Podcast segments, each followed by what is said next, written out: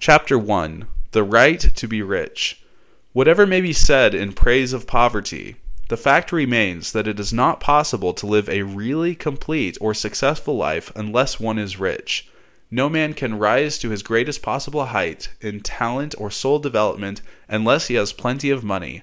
For to unfold the soul and to develop talent, he must have many things to use, and he cannot have these things unless he has money to buy them with. Man develops in mind, soul, and body by making use of things, and society is so organized that man must have money in order to become the possessor of things.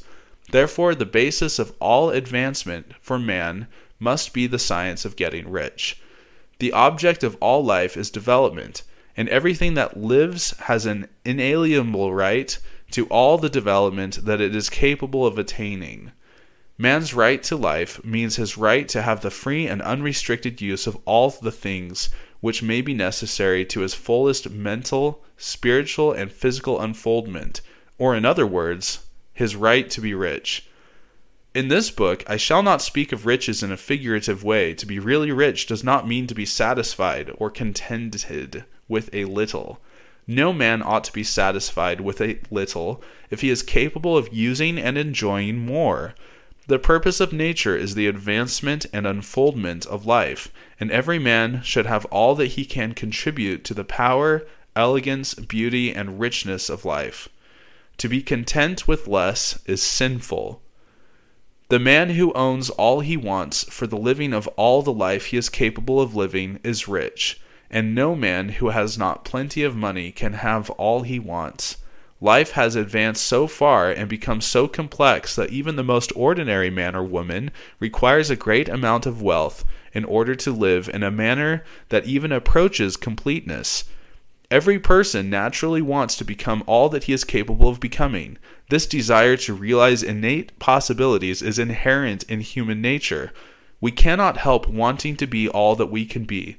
Success in life is becoming what you want to be you can become what you want to be only by making use of things, and you can have the free use of things only as you become rich enough to buy them.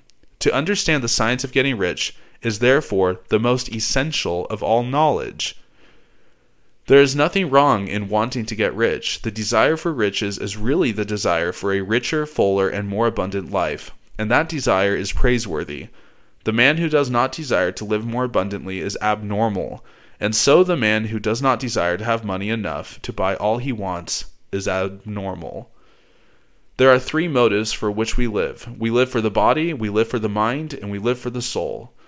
No one of these is better or holier than the other. All are alike desirable, and no one of the three, body, mind, or soul, can live fully if either of the others is cut short of full life and expression it is not right or noble to live only for the soul and deny mind or body, and it is wrong to live for the intellect and deny body and soul.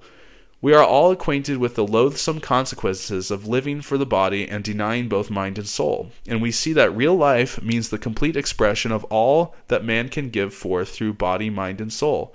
Whatever he may say, no man can really be happy or satisfied unless his body is living in fully is living fully in every function, and unless the same is true of his mind and his soul. Wherever there is unexpressed possibility or function not performed, there is unsatisfied desire. Desire is possibility seeking expression, or function seeking performance. Man cannot live fully in body without good food, comfortable clothing, and warm shelter, and without freedom from excessive toil. Rest and recreation are also necessary to his physical life. He cannot live fully in mind without books and time to study them, without opportunity for travel and observation, or without intellectual companionship. To live fully in mind, he must have intellectual recreations and must surround himself with all the objects of art and beauty he is capable of using and appreciating. To live fully in soul, man must have love, and love is denied expression by poverty. Man's highest happiness is found in the bestowal of benefits on those he loves. Love finds its most natural and spontaneous expression in giving. The man who has nothing to give cannot fill his place as a husband or father, as a citizen or as a man.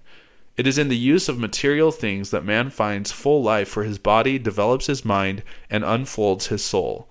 It is therefore of supreme importance to him that he should be rich. It is perfectly right that you should desire to be rich. If you are a normal man or woman, you cannot help doing so.